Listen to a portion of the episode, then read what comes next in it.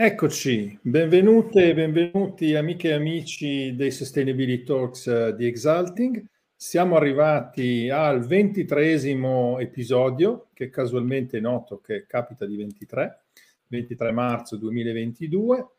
Eh, abbiamo ancora una volta un ospite molto interessante su un argomento non... Eh, attenzione che abbiamo forse un problema tecnico.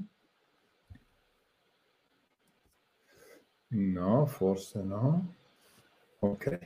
È arrivato uno strano avviso e quindi abbiamo dovuto uh, fare un attimo una verifica per essere sicuri che stavamo andando in diretta. Un, un, avviso di LinkedIn misterioso che comunque sembra non pregiudicare la nostra trasmissione. Aspetta che lo controlliamo ancora.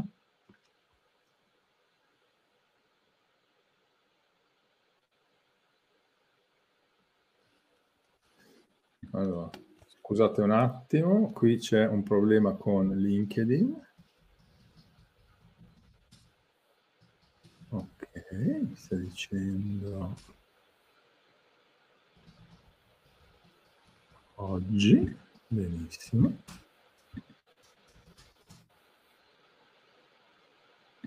Va bene. Mm, niente, misteriosamente LinkedIn diceva che non eravamo in diretta, invece adesso che sono andato a seguire il link mi dice che siamo in diretta. Quindi con le scuse a tutte e a tutti per questo inizio strano, ma ultimamente LinkedIn con StreamYard a volte fa delle acrobazie. E quindi, ripeto, benvenuti e benvenuti al ventitresimo episodio dei Sustainability Talks di Exalting. Dicevamo ancora con un ospite e un argomento molto particolari e crediamo molto interessanti per tutti. Questa volta cerchiamo di capire se in tema di sostenibilità in un'accezione ampia e ovviamente su tutte le tre eh, diciamo, componenti più interessanti, cioè ambientale, economica e sociale, possiamo imparare qualche cosa dall'Africa. Direi quasi ovviamente se parliamo d'Africa non possiamo che parlare con l'ospite di oggi, Martino Ghielmi. Eccolo qua. Ciao Martino, benvenuto. Ciao Federico, grazie per l'invito. Buonasera a tutti. Grazie a te del tuo tempo. E, ehm, allora, noi tutto sommato ci siamo conosciuti in Africa, ma anche se ci siamo conosciuti a Milano, ma ci, tutte e due eravamo molto spesso in Africa in quel periodo e su questo, questo farà anche parte, credo, della nostra conversazione. Innanzitutto, però, eh, tu che comunque sei più esperto di me eh, di Africa, io ti pongo una prima questione, cioè oggi noi conversiamo un po' di Africa, ma Africa è, è, è un terzo del nostro pianeta, è un, un universo super composito eh, sahariana, subsahariana, australe, tu come, come daresti un po' intanto una dritta per cominciare a inquadrare come guardare all'Africa con un minimo di, di distinguo ragionevole sulla sua vastità e la sua varietà? Eh, bella domanda perché per tanti versi io credo che la risposta più sensata è dire che l'Africa in qualche misura non esiste, nel senso è una costruzione eh, mentale, geografica, eccetera, ma che tiene insieme eh, realtà e contesti davvero molto eh, differenti. E, um, c'è, un, c'è, un, libro molto bello, vi consiglio, L'invenzione dell'Africa, di un scrittore congolese, Valentin Budimbe, che mette in luce come diciamo, il, la storia del, del, pensiero occidentale europeo sia costruita questa alterità uh, assoluta che tiene insieme appunto eh, tutta una serie di uh, questioni che eventualmente sono state, um, sono state incasellate ecco, in questo, in questo Hixunt Leones, in questo mm. uh, buco nero dell'immaginario. Ma eh, in realtà è un continente appunto molto variegato che ha eh, una varietà di, di, stati, 54, 55 secondo me come si conta, e eh, oltre 2000 ehm, comunità mh, etnolinguistiche mh, distribuite in maniera, in maniera uniforme. Con tutto quello che ne consegue in termini di varietà di culture, no? Assolutamente. Anche cercare di dividerla per fasce, io sto pensando alla differenza che ti, ci può essere tra un abitante del Marocco e un abitante dell'Egitto, eh, penso che mm, stiamo parlando già di due mondi abbastanza diversi, insomma, per non parlare di, di appunto di, di, un, di un algerino e di un kenyota, insomma. Quindi... Ah, io credo che la distinzione che fa l'Unione Africana in cinque macro zone abbia senso, ovviamente sapendo che è una, una generalizzazione, ma di livello un po' inferiore rispetto a parlare di Africa in quanto tale. Eh, ovviamente si parla di eh, Africa del Nord, Africa dell'Est, Africa australe, Africa centrale e Africa eh, occidentale. Questi sono cinque macro zone che hanno delle uniformità eh, interessanti, pur con a loro volta le differenze. Poi l'Unione Africana considera come sesta regione eh, la diaspora, cioè gli africani, le persone di origine africana nel mondo, e si parla di, a seconda dei conteggi, a seconda di quanto indietro eh, si va ovviamente nel, nel um, considerare questa origine, comunque si parla di decine di milioni di persone nel mondo, in tutti, praticamente tutti gli angoli del pianeta. Certo. E, um, una diaspora non necessariamente volontaria, ricordiamo. Sì, diaspora che tipo appunto in, nelle Americhe è legata, è legata alla, alla tratta, alla certo. schiavitù, piuttosto che, piuttosto che in Medio Oriente. Ci sono comunità di origine africana sempre legate alla tratta eh, orientale. E, e, poi ci sono, ci sono appunto professionisti, ci sono mm, persone di origine africana nel mondo che tipicamente hanno un legame più o meno, più o meno forte, più o meno eh, simbolico, emotivo con, con, i continenti da cui in fondo tutti proveniamo eh, a livello, a livello allora. macro storia dell'Homo sapiens. Quindi forse anche lì un po' la particolare di questo, particolarità di questo luogo eh, che a livello inconscio rappresenta un po' il, lo spazio dove l'uomo è diventato ciò che, ciò che è. Mm. Poi le, le, suddivisioni dell'Africa, poi ognuno lo fa a modo suo, no? Io quando ci siamo conosciuti ero docente, formatore nel progetto IALI East Africa, eh, che arrivava fino ai due Congo. Quindi mm, teneva a... dentro anche Congo Brazzaville. quindi anche lì, insomma, eh, ognuno fa, fa, poi le sue suddivisioni, però quella dell'Unione Africana mi sembra comunque, insomma, pur, pur con insomma, un po' di generalizzazione, sembra un filino più... Beh, quella... Mettere Congo Brazzaville nell'East Africa è una... non è un caso che lo... cioè non è un caso che fosse una, una suddivisione di stampo statunitense che comunque hanno un presidio più forte a est e certo. cercare di aggregare, però cioè, non certo. c'è una strada che unisce Nairobi a, a Kinshasa, a Brazzaville, quindi... No, infatti non è un caso che poi la metà delle attività che abbiamo fatto a Brazzaville le abbiamo fatte nell'ambasciata americana, quindi insomma, certo. voglio dire.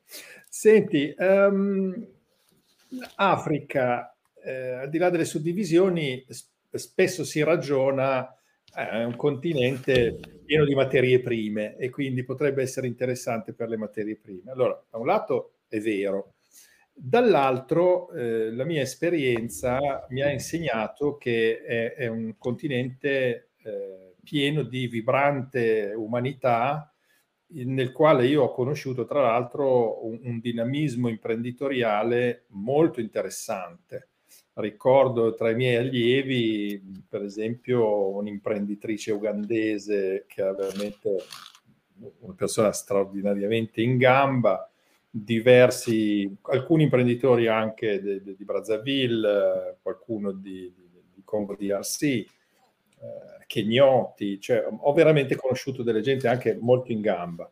Ehm, quindi tu che la bazzichi ancora e ancora molto più intensamente, come vedi la, diciamo, la cultura imprenditoriale e che cosa può essere interessante per noi nel confrontarci con la cultura imprenditoriale del continente? Ahimè, parliamo d'Africa, non possiamo fare una puntata per ogni suddivisione. No, ma, ma, ma credo Così. che sia, cioè, fatta la precisazione iniziale, credo che sia poi cioè che abbia un senso ragionare anche su scala continentale perché su alcuni aspetti, per esempio questo che stai citando adesso, trovo che ci siano alcuni elementi, eh, alcuni elementi comuni, perché per esempio comune a tutti i paesi africani c'è una dinamica eh, demografica molto, molto particolare.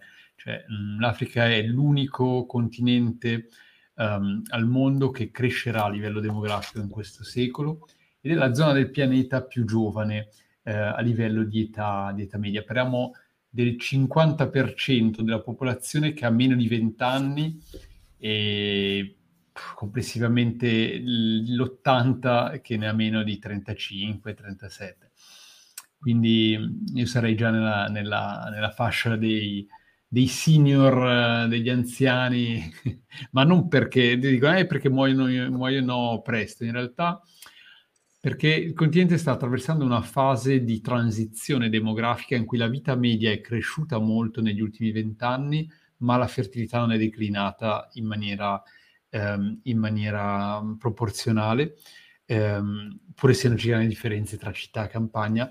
Complessivamente c'è una finestra di 30-50 anni da, da oggi in avanti, per cui questi paesi conosceranno un'intensa crescita demografica e, ehm, tornando ecco, a livello ehm, globale a pesare circa per 1 su 4 come era nel 1500 prima della tratta. Questo cosa significa? C'è una grande energia, pensate all'energia che avevate a, a 18-20 anni rispetto a, rispetto oggi, e, e, questo in tutti, in tutti, i campi, anche eh, assolutamente nel, nel dinamismo imprenditoriale.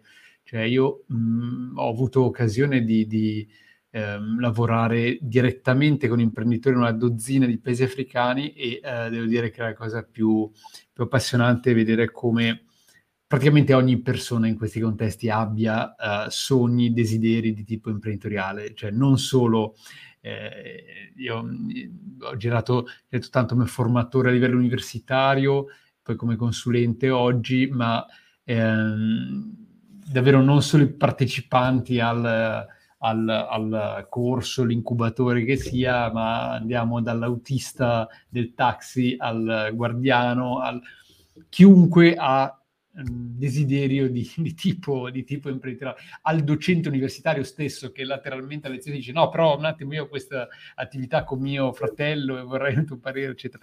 E ecco, io non ho vissuto gli anni 50 e 60 bene, anche te, dai. No, e, credo... qualcosa, dei, credo... qualcosa dei 60, sì. No, credo che fosse un po' simile forse anche qui in Italia, c'era veramente molta voglia di mettersi in gioco, di assumersi eh, responsabilità e rischi connessi con una scelta di tipo imprenditoriale. Beh, questo stavo per dirlo io, quindi in effetti ricorda tantissimo il periodo del boom eh, economico e anche, come dire, di, di, di scalata sociale, insomma, che c'è stato nei nostri paesi Ricordo per esempio ehm, a Brazzaville formammo 800 persone in una settimana che avevano partecipato a questo progetto di formazione imprenditoriale, svolto tra l'altro da un'associazione locale che era fatta poi in gran parte da, dai miei ex allievi dello IALI. E quindi c'è sicuramente questa voglia di fare impresa, eh, ho visto in alcuni casi eh, un entusiasmo ingenuo, eh, certo.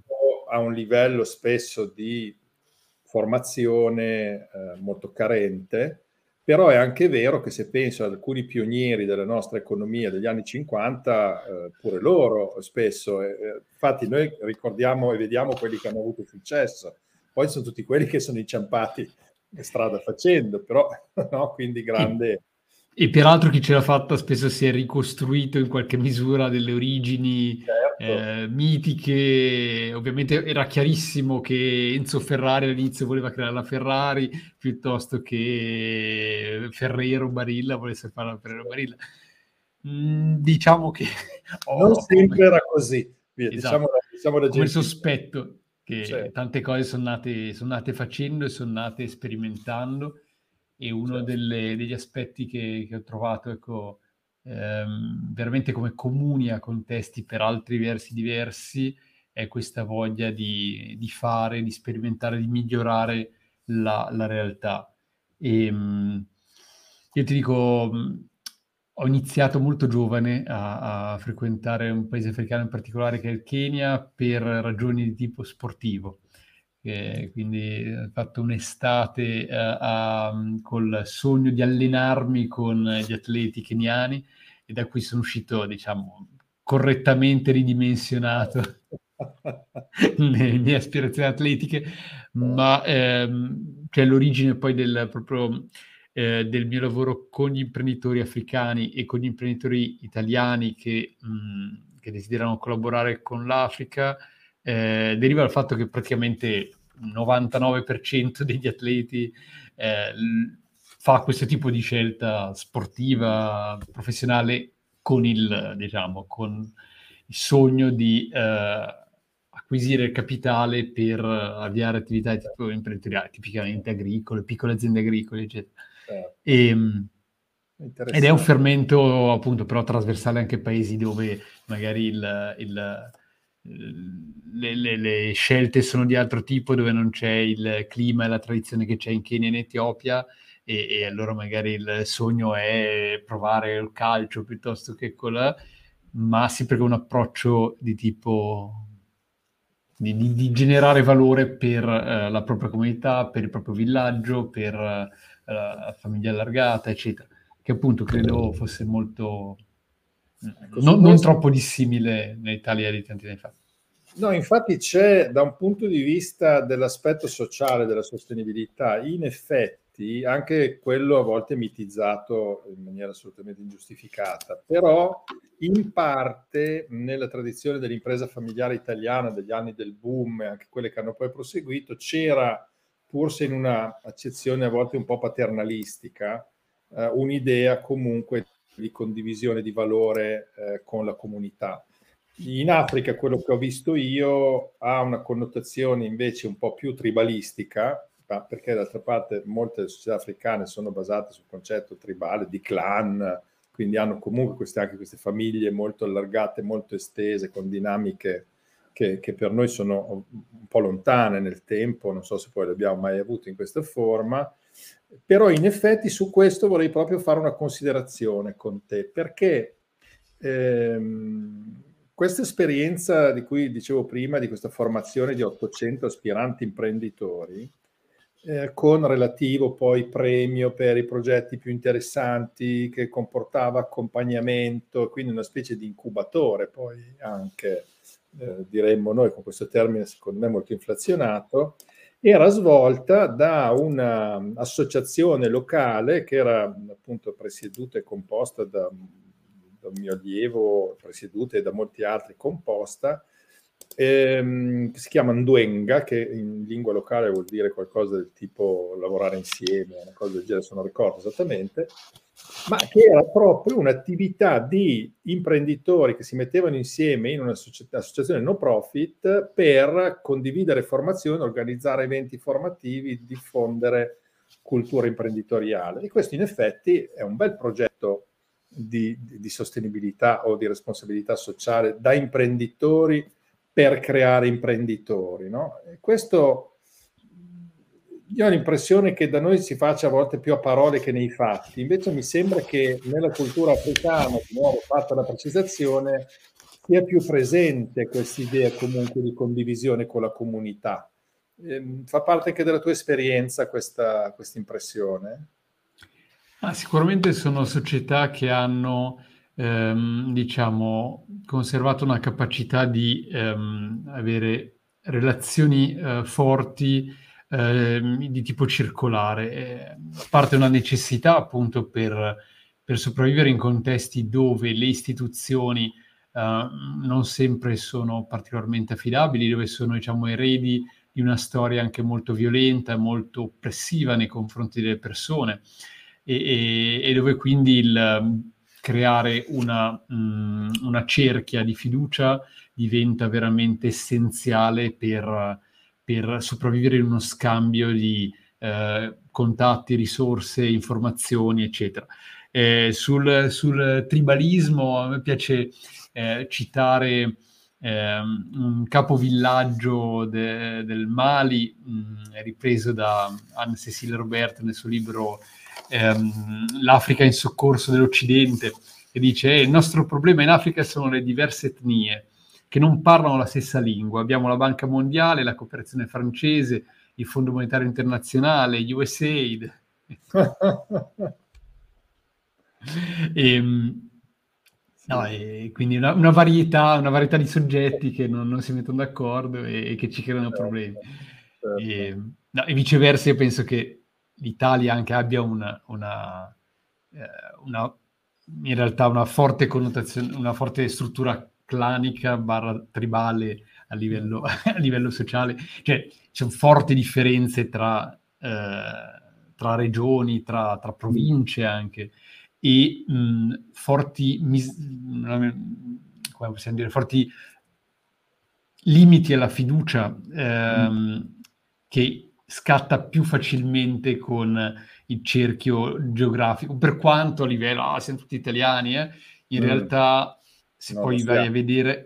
No, se poi vai a vedere come, come, si lavora ancora oggi in Italia, comunque i distretti, eh, le, le, realtà, diciamo, su scala regionale hanno un loro peso.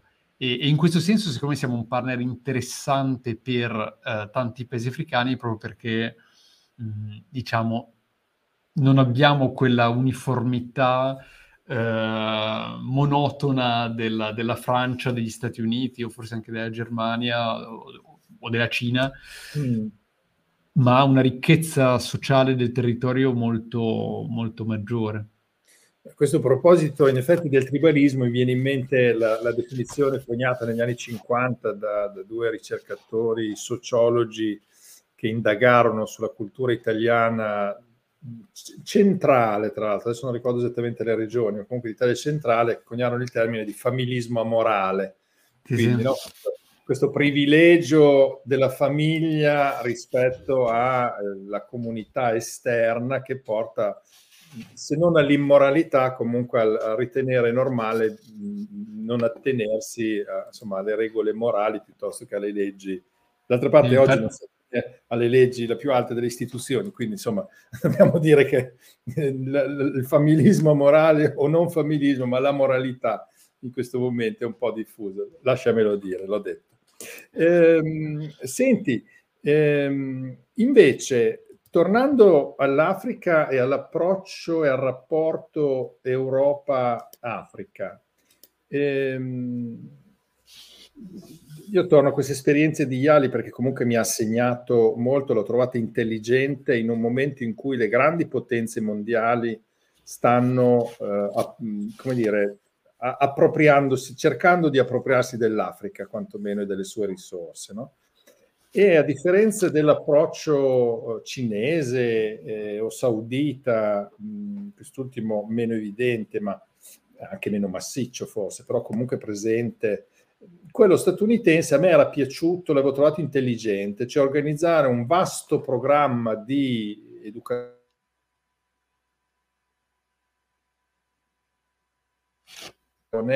da nati qua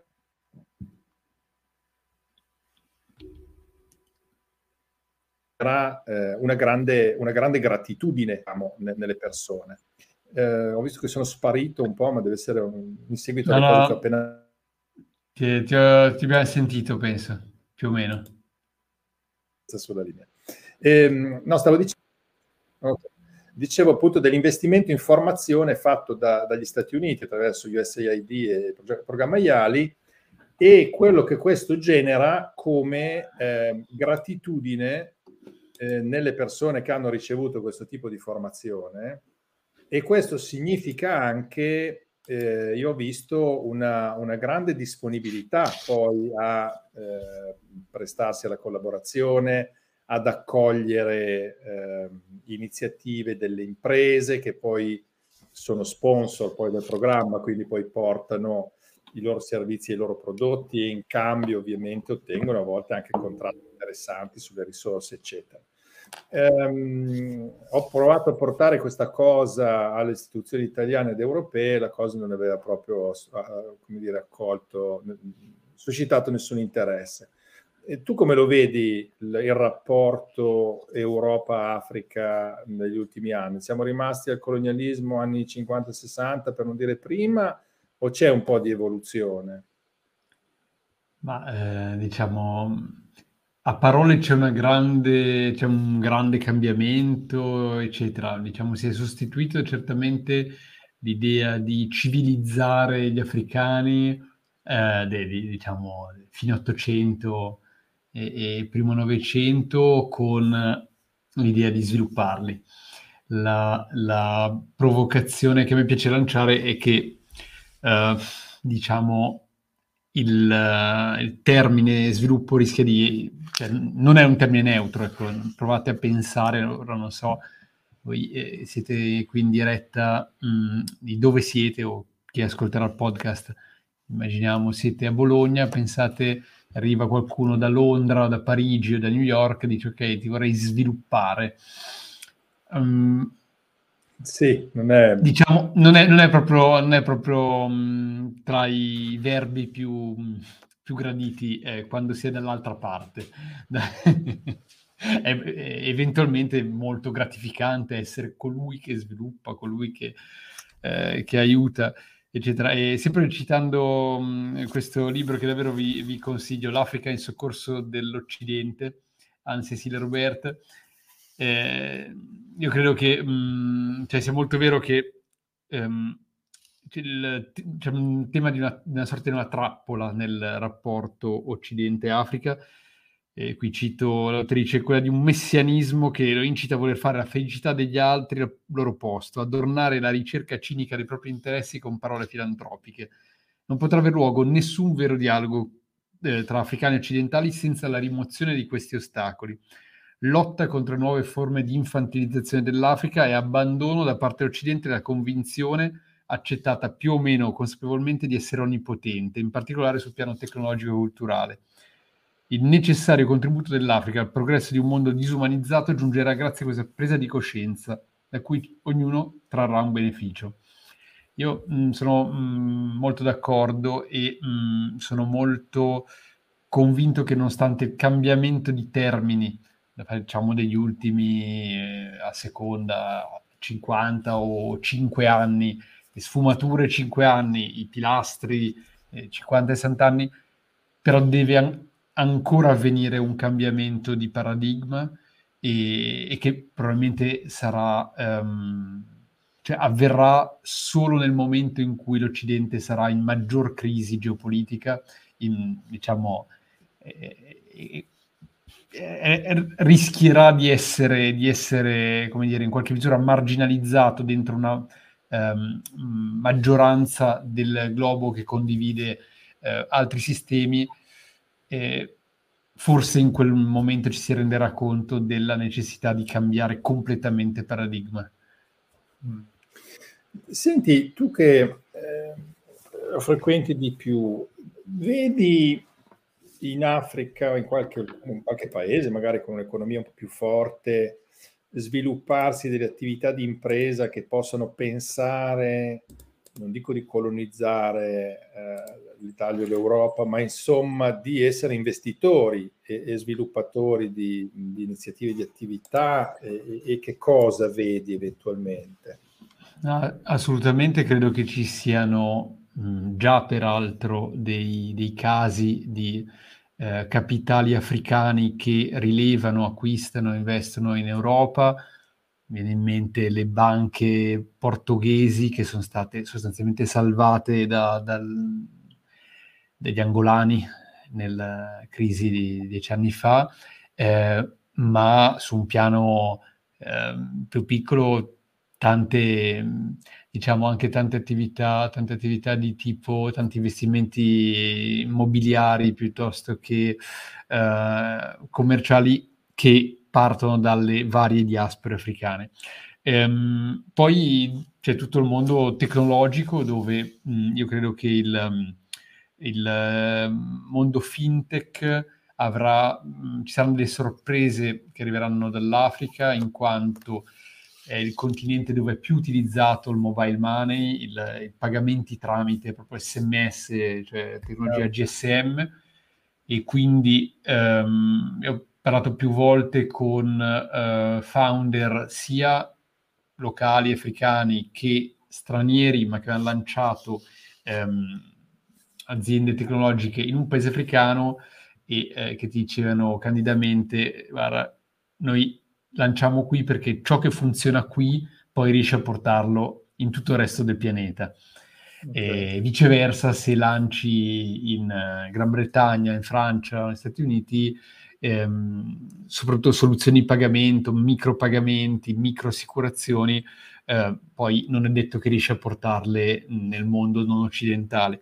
E, e ci sono, sì, ci sono già alcune, alcune iniziative. Um, per esempio anche vabbè, nel mondo del, del, betting, delle scommesse. Mm. Uh, se ricordo bene, c'è un'azienda keniana che ha acquisito il concorrente diretto spagnolo un paio d'anni fa. Diciamo che dal punto di vista della sostenibilità di quello la facciamo anche a meno, insomma, ma, no, il valore sociale de, dell'industria della scommessa Beh, beh dipende, dipende, come lo consideri. Dipende come lo consideri. In Africa, guarda, le scommesse sono un grandissimo momento di socializzazione. Io quando vivevo a Nairobi c'era ogni, ogni settimana c'era il rito della ah, vediamo le partite Serie A Premier League e tutti scommettevano, piccole cifre, ma ehm, diciamo che era in qualche misura il partecipare di no, non sono qui solo a guardare e applaudire, ma vado skin in the game e quindi metto i soldi. Io poi ce l'ho su calcio, non, non veramente. Me, quindi immagino. Però, no, però sull'atletica mi hanno, mi hanno, spinto a scommettere e ho guadagnato diverse volte su chi vincerà la prossima Marta a New York. Tac, te lo, te lo, te lo indovino e... Okay. Vabbè, allora, te lo passo sul livello della socializzazione, ma insomma per il resto lascia un po', lascia un po perplesso. No, mi interessa no, il, discorso, il, discorso, tecnologie che funzionano qui e che poi si espandono. Mi hai fatto ricordare che a Nairobi tenni un giorno con due colleghe locali un workshop in un'azienda che faceva proprio pagamenti eh, informatici, PesaPal si chiamava, guarda un po', Pesa vuol dire denaro, PayPal, insomma, versione africana. Una cosa però che mi aveva eh, e credo che sia ancora che sia cresciuta bene, allora stava crescendo tantissimo, ehm, con la caratteristica di saper partire su una base di estrema semplicità, cioè ehm, questa azienda che stava crescendo a velocità supersonica era poi alla fine nella casa del fondatore, mi ricordo poi pranzammo in una specie di garage nella pausa e quindi spese generali molto più basse che da noi, sicuramente i requisiti mensa non erano quelli che hanno le nostre aziende, però appunto di nuovo un dinamismo eh, enorme, cioè una voglia di fare e una volta trovata un'idea eh, veramente agganciarla e, e, spingerla, come a Brazzaville mi ricordo tra, tra quelli formammo c'era un gruppo che sta facendo un'iniziativa di toilette pubbliche in giro per la città perché dicevano non ci sono uh, toilette e loro volevano fare questa iniziativa toilette pubbliche. Quindi grande dinamismo. Vedo che hai qualcosa da, da condividere. Eh, grande pragmatismo. Eh, sta... no, stavo cercando una cosa che non trovo, ma um, guarda, eh, io credo che un nodo importante che possiamo imparare ecco, dal continente africano è il fatto che mentre in qualche misura il, ehm, diciamo, l'occidentale finisce spesso a, a pensare o a, a, confrontarsi, eventualmente anche a litigare sul è vero, è falso. Cioè l'Europa, appunto, per esempio, ha avuto secoli di guerre di religione sanguinosissime, guerre tribali tra francesi, tedeschi, eccetera. È un, in tutto il mondo africano io credo che, ehm, cioè che paradossalmente per il livello di diversità che ha è molto meno violento, è molto mm. meno... Um, cioè i conflitti sono in proporzione molto meno rispetto alle, alle, diversità percepite anche come qualche misura eh, appartenenze proto-nazionali divisive, ma ehm, è molto interessante come di fronte, al, diciamo, di fronte alla realtà l'occidentale tende a chiedersi è vero o falso, eh, l'africano medio tende a chiedersi funziona, mm. funziona o meno. è una provocazione ovviamente, però ehm, per esempio M-Pesa, che è la, la più grande fintech eh, africana, eh, nata in Kenya, eh, il gruppo Safaricom, che era ai tempi partecipato anche a Vodafone, nasce dall'osservazione che le persone acquistavano credito telefonico per inviare denaro ai parenti al villaggio, gli mandavano la ricarica. Questo a inizio anni 2000, diciamo, mh, con i primi cellulari. Ma questo perché? Perché um, l'alternativa era dare il contante all'autista del, del mm. dell'autobus, ehm, piuttosto che eh, appunto in assenza di eh, banche o altri servizi finanziari, certo. e ovviamente mandare l'equivalente di qualche decina di euro via ricarica era molto più pratico. Mm. E osservando questo comportamento delle persone, le persone adottavano mh, mm, come, come, strategia, come, come, strumento pratico per risolvere quel problema, um, si è deciso di, via sperimentale di, di includere il um, trasferimento di, di, denaro tra le funzioni di una SIM del cellulare, mm. sfruttando il fatto che anche la regolamentazione non fosse così stringente come, come in Europa, dove una compagnia telefonica, eh, diciamo, c'è una distinzione regolamentare forte tra compagnia telefonica e, e, e istituto di credito no, bancario. Certo, certo. Beh, vincoli normativi che non sempre poi aiutano il benessere delle persone, la capacità delle imprese di svilupparsi. Ehm, molto interessante questo, io condivido anche perché poi vorrei andare un po' su qualche anche suggerimento concreto su come, come fare affari e che cosa ci può essere di interessante per chi vuole investire in iniziative imprenditoriali che hanno comunque l'orizzonte della sostenibilità. Però volevo condividere questa esperienza nel fare formazione Ricordo che avevo notato, e questo mi era stato condiviso anche da colleghi nel mondo, per esempio, della formazione sanitaria, che hanno lavorato in altri paesi dove non avevo lavorato io. Per esempio, mi ricordo una collega portoghese che quindi aveva lavorato in Angola, per esempio, dove io non sono mai stato, ehm, di trovarci di fronte a persone meno intellettuali di noi, ma nel senso di meno portate all'astrazione o al cogliere concetti astratti e invece molto eh, veloci, per esempio, su tutti quelli che erano gli esercizi a base cinestetica, quindi sul movimento, sul coinvolgimento del corpo, sulla soluzione di piccole cose pratiche. Quindi un'intelligenza molto concreta, molto pragmatica, e questo secondo me conferma un po' quello che dici tu. Eh, se funziona e mi interessa, si fa. Non c'è bisogno che sia raffinatissimo da un punto di vista concettuale, intellettuale, eccetera. Quindi è interessante vedere come nel, anche nello scambio, secondo me è importante conoscere un po' la cultura dell'altro e sapere dove eh, si può trovare il punto di, di, di contatto e di comunicazione, di comprensione migliore. Però questo pragmatismo può aiutare molto nel nostro, anche per seguire e cercare soluzioni imprenditoriali o, o, di processo che siano orientate ai temi della sostenibilità. Vieni un po' sul, um, sulla tua frequenza con gli imprenditori. Cosa, cosa, vedi a livello proprio di, anche di comprensione o di pratica della sostenibilità dal punto di vista delle, degli imprenditori africani e eventualmente cosa, cosa consiglia ai nostri nell'immaginare business in Africa o con l'Africa?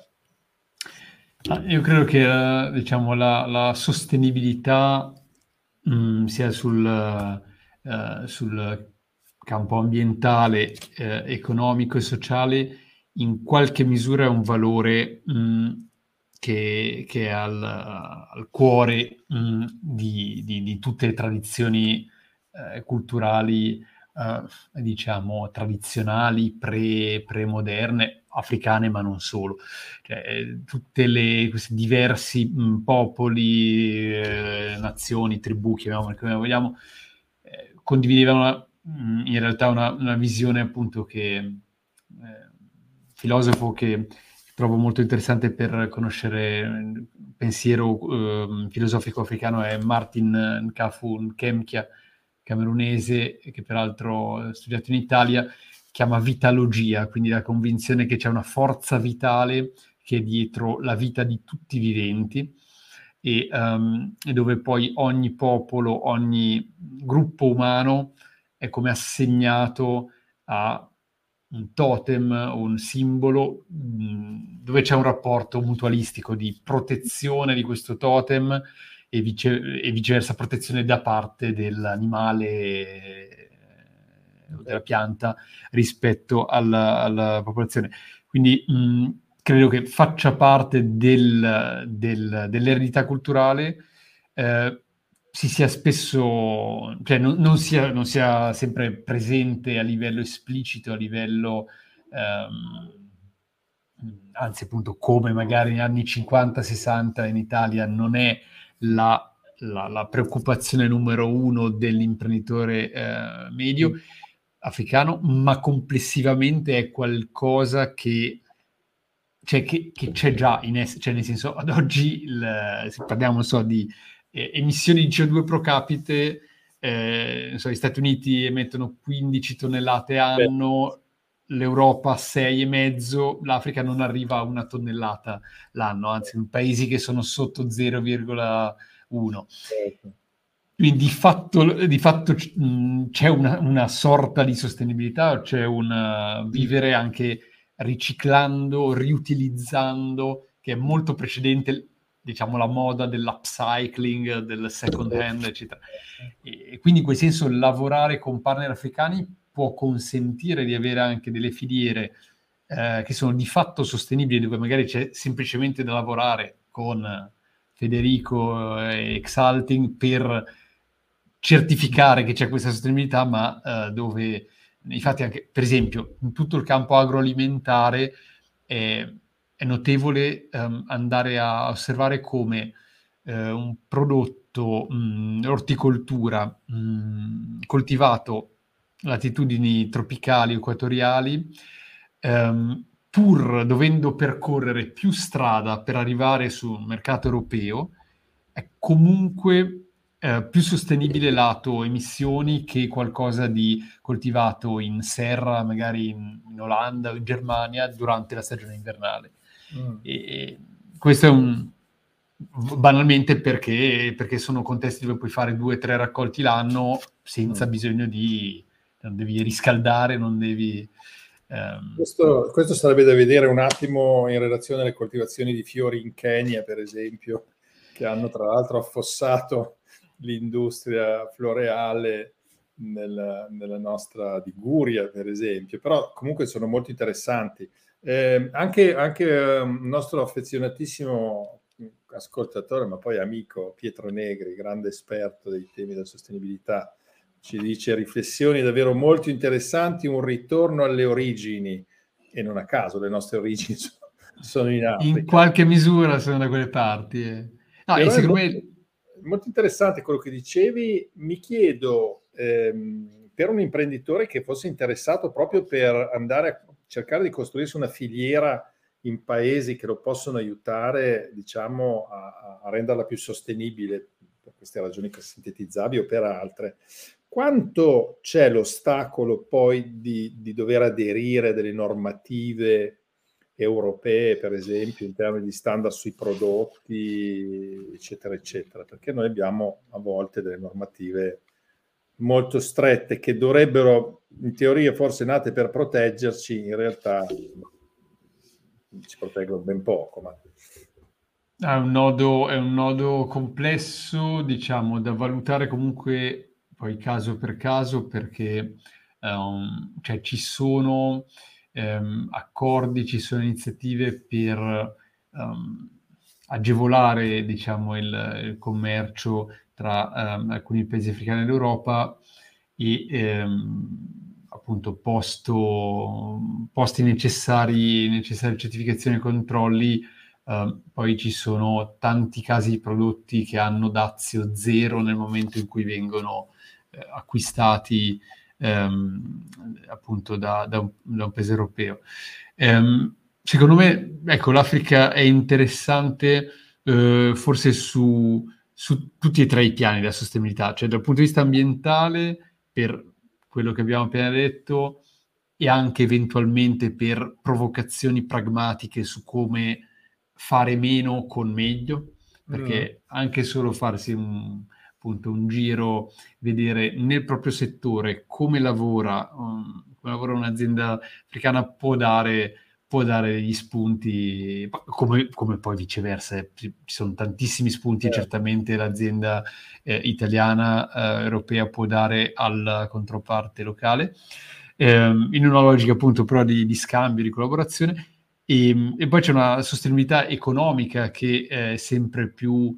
Um, cioè, particolare poi adesso con questo, con questo dopo che per anni si era spinto al ah, mercato della Russia, ah, facciamo affari a Mosca adesso. Tempo, tempo, una stagione, tempo una stagione non si può più lavorare con la Russia, se quando vengono dall'Italia i francesi vedo che, eh, che te, appena tengono Total, Renault, eccetera, però vabbè, non apriamo... del rinsavimento, ma comunque preghiamo per che avvenga. Però sì. nell'attesa di questo, no, eh, credo che dall'Italia sia sempre più difficile ignorare appunto un continente di diciamo, un, un miliardo e due, un miliardo e tre, che da qui ai prossimi vent'anni raddoppierà la popolazione e che anche è una delle poche zone al mondo dove c'è una crescita, eh, diciamo, una crescita della classe media. Eh, questo è un fenomeno che noi in Italia vediamo al contrario, purtroppo vediamo certo. un c'è un, un crescere un divario tra, tra, ricchi e poveri, eccetera. Tanti paesi africani che magari avevano una, um, una, una diseguaglianza molto forte, ma hanno paradossalmente una, una situazione inversa e un... Cioè, se io penso ai miei vicini di casa, quando io ho vissuto a Nairobi nel 2008, ormai eh, 14 anni fa, e sono ancora in contatto con alcuni di loro che ai tempi erano studenti, eccetera, ricordo bene come vivevano le loro famiglie, le difficoltà anche che persone che comunque magari andavano all'università dovevano affrontare nella vita quotidiana e l'80% abbondante di loro mh, in qualche misura ha fatto dei passi avanti significativi in termini di mh, vita, vita, quotidiana, sfide eh, di una famiglia di un quartiere, diciamo, eh, popolare di una capitale africana non direi lo stesso delle, dei, dei, miei compagni di università a Milano, ecco. eh, ovviamente su due livelli molto diversi, eh, certo, per cui certo, problemi certo. e questioni di altro tipo. Da ultimo anche il lato sociale, secondo me la vera sostenibilità a cui oggi una, un'azienda ehm, deve, deve puntare appunto è quella di essere un catalizzatore di trasformazione positiva delle persone intorno a sé, quindi di creare una sorta di, adesso, di, di, di, di chiamia, scegliete voi la parola che vi piace, io ne uso apposta alcune, alcune brutte per provocare, no, creare proprio la tribù, il clan, il, il club, il circolo, il, comunque un gruppo di persone intorno che sono quelle 10, 100, 1000, 10.000 persone che sono a contatto con la vostra azienda, con la vostra attività professionale e fare in modo che grazie a voi la, la loro vita sia migliore di quella che era mh, mm, se non vi incontravano. E, e, questo ovviamente dipende cosa, cosa intendiamo per migliore e, e appunto spesso non è solo un tema economico, è un tema uh, ben più ampio, ben più uh, variegato. E in questo senso io cioè, ho lavorato a stretto contatto con imprenditori africani che oltre a pagare le tasse scolastiche a mezzo villaggio d'origine, oltre a avere um, costantemente appunto persone a cui um, sostenevano spese salvavita come ah, mia zia è all'ospedale, mi può aiutare, tac tac, ma c'era poi un tema di cioè, celebrare insieme ciò che si è raggiunto, un tema di um, riuscire a vivere il presente, che è anche una delle ragioni per cui mediamente, eh, anche nelle varie ricerche sulla, sulla boh, chiamala felicità, chiamala uh, ben vivere, comunque i paesi africani uh, che pure hanno delle sfide contingenti molto grandi, vivere in una città africana è molto faticoso, molto complesso, ma mh, mediamente c'è molta, di, c'è molta voglia di vivere, c'è molta energia, ecco, perché c'è una capacità di stare nel, nel presente, ecco. Certo. E, ehm, che credo possa essere una lezione interessante anche per un professionista e un imprenditore italiano oggi. Guarda, credo che questa idea dell'azienda come catalizzatore della crescita delle persone, di cui ho preso dirigente nota, sia veramente un bellissimo messaggio dal punto di vista degli aspetti sociali della sostenibilità, perché sono ancora un po' malintesi. E quindi c'è ancora un po' quest'idea che l'aspetto sociale della sostenibilità è insomma la corporate philanthropy, che, che invece no, non è assolutamente quello, cioè si perde l'opportunità di esprimere il potenziale enorme che ha un'impresa di generare veramente crescita nelle persone, di essere un incubatore di idee, un posto dove si possono realizzare anche sogni. Quindi questo mi è, piaciuto tantissimo e credo che lo portiamo come uno dei messaggi più, più importanti. Devo testimoniare... Questo è il, ah, prego, il grande... No, scusa, sono una parola, il grande valore, secondo me, della piccola media impresa rispetto alla, alla corporation che per quanto si ammanti di queste parole fa ovviamente molta più fatica a viverle concretamente. Sì. Il paradosso è che a volte la piccola impresa già pratica alcune di queste, di queste modalità, ma non lo sa sostanzialmente. Condivido, è, è, anche la nostra esperienza, in effetti nelle imprese più sono grandi, eh, più è veramente difficile, anche a volte in buona fede o con buona volontà, eh, perché è proprio la certo. cultura manageriale quale, sulla quale sono impostate che rende questo uh, difficile. Um, però um, è possibile, e questo certo. eh, insomma cerchiamo quando, quando si può di, di, di, aiutare, di aiutare le imprese certo. a farlo, insomma, questo sì. Um, no, dicevo, volevo testimoniare che una volta che ho partecipato a uno dei vostri eventi molto interessanti di, di, di Vado in Africa, di a community, poi magari anzi due minuti ci, se ci vuoi dire questa cosa. Siamo in chiusura, ma recuperiamo un po' i minuti persi all'inizio perché con questo messaggio sibillino che, che c'eravamo ma non c'eravamo, quindi non ti preoccupare. Ehm, mi ricordo uno, un imprenditore africano che mi hai presentato, quando mi ha chiesto cosa facevo, gli ho spiegato un attimo, questo in tre secondi aveva capito l'utilità del, pensare alla sostenibilità integrata per il suo business e questo era uno che aveva delle, una catena di, piccola catena di lavanderie a Milano. No? Quindi io che a volte faccio fatica con degli imprenditori nostrani a farli entrare nell'ordine di idee di, cos'è la sostenibilità integrata, cioè una cosa che serve alla gestione industriale dell'azienda e a farla funzionare meglio. E, e ci, ci, metto delle ore, a volte non ci riesco. Questo qui, visto 5 minuti, aveva già inquadrato tutto, ma ha pure già chiesto una consulenza. Quindi, voglio dire, te, testimonio grande, questo grande dinamismo imprenditoriale. Poi di nuovo, un miliardo e 200 milioni di persone, quindi così come non si può dire gli italiani men che meno si può dire gli africani, ma qualcosina abbiamo raccontato. Ehm, allora, in chiusura racconta un po', eh, vado in Africa via, perché tu se, se l'amore per l'Africa l'hai tramutato in un'attività, penso anche di poter dire, abbastanza sostenibile, eh, che si occupa di, di, di imprese, imprenditori, eh, Europa e Africa. Due eh. Ma, guarda, Vado in Africa nasce come blog personale di provocazioni eh, mm. al, al, tessuto economico italiano eh, rispetto al, diciamo, al rischio di ignorare questo continente.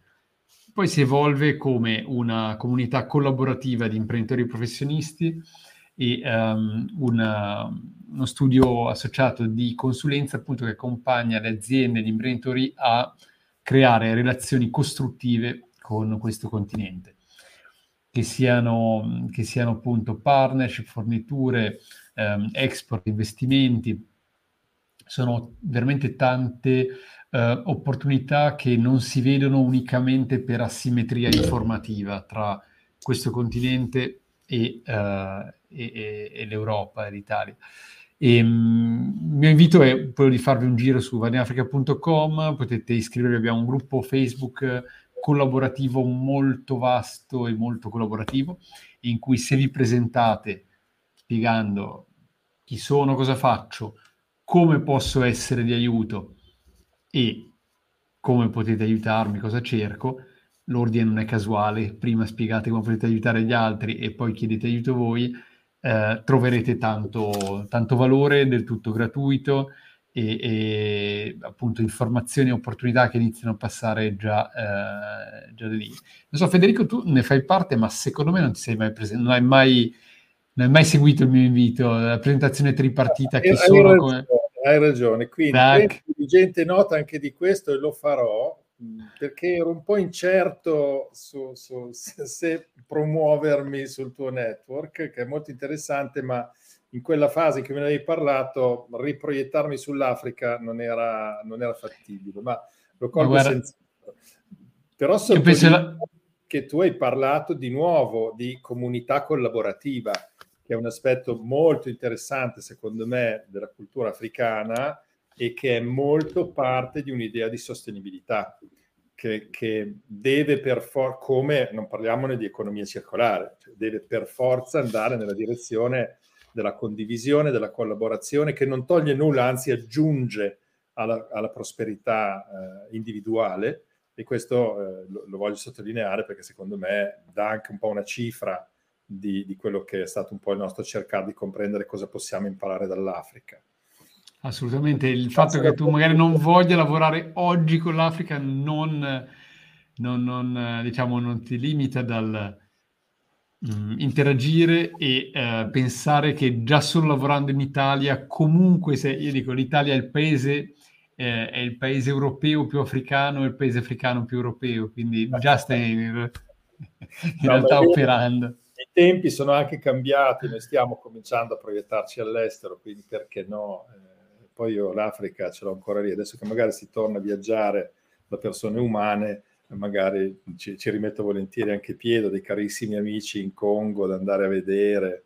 Mi sono perso un matrimonio nel 2020, quindi devo, c'è un sacco di cose da recuperare. recuperare.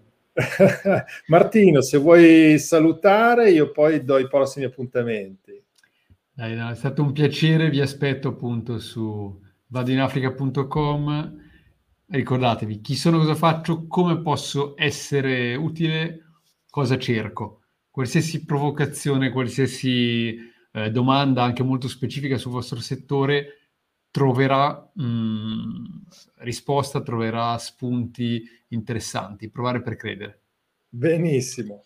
Grazie mille allora Martino di essere, di essere stato con noi. Grazie a tutte e a tutti di averci eh, visti, ascoltati, seguiti nella diretta o ascoltati in podcast. Io chiedo venia, ho visto dalla regia che abbiamo avuto diversi problemi eh, di linea, purtroppo ci aveva avvisato oggi il provider che avevano un, un problema generalizzato qui sulla nostra rete.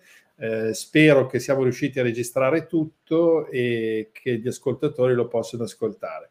Se ci fossero stati dei problemi, io fin da qui ufficialmente in pubblico invito Martino a ritornare un giorno che c'è una linea migliore e riprendiamo la conversazione. Invece do appuntamento a tutte e a tutti per il prossimo episodio, il ventiquattresimo, che sarà il 6 aprile, sempre alla stessa ora, il mercoledì alle 18 per la diretta e il podcast su tutte le piattaforme principali quando volete con una grossa novità. Sarà il primo Sustainability Talks che va in trasferta e si fa in presenza presso la sede dell'ospite.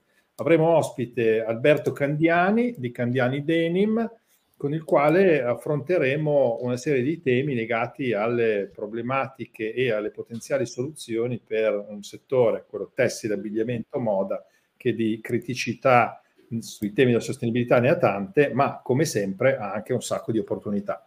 Quindi grazie a tutti e a tutti di nuovo, ci vediamo, ci sentiamo il 6 di aprile con Alberto Candiani sui Sustainability Talks.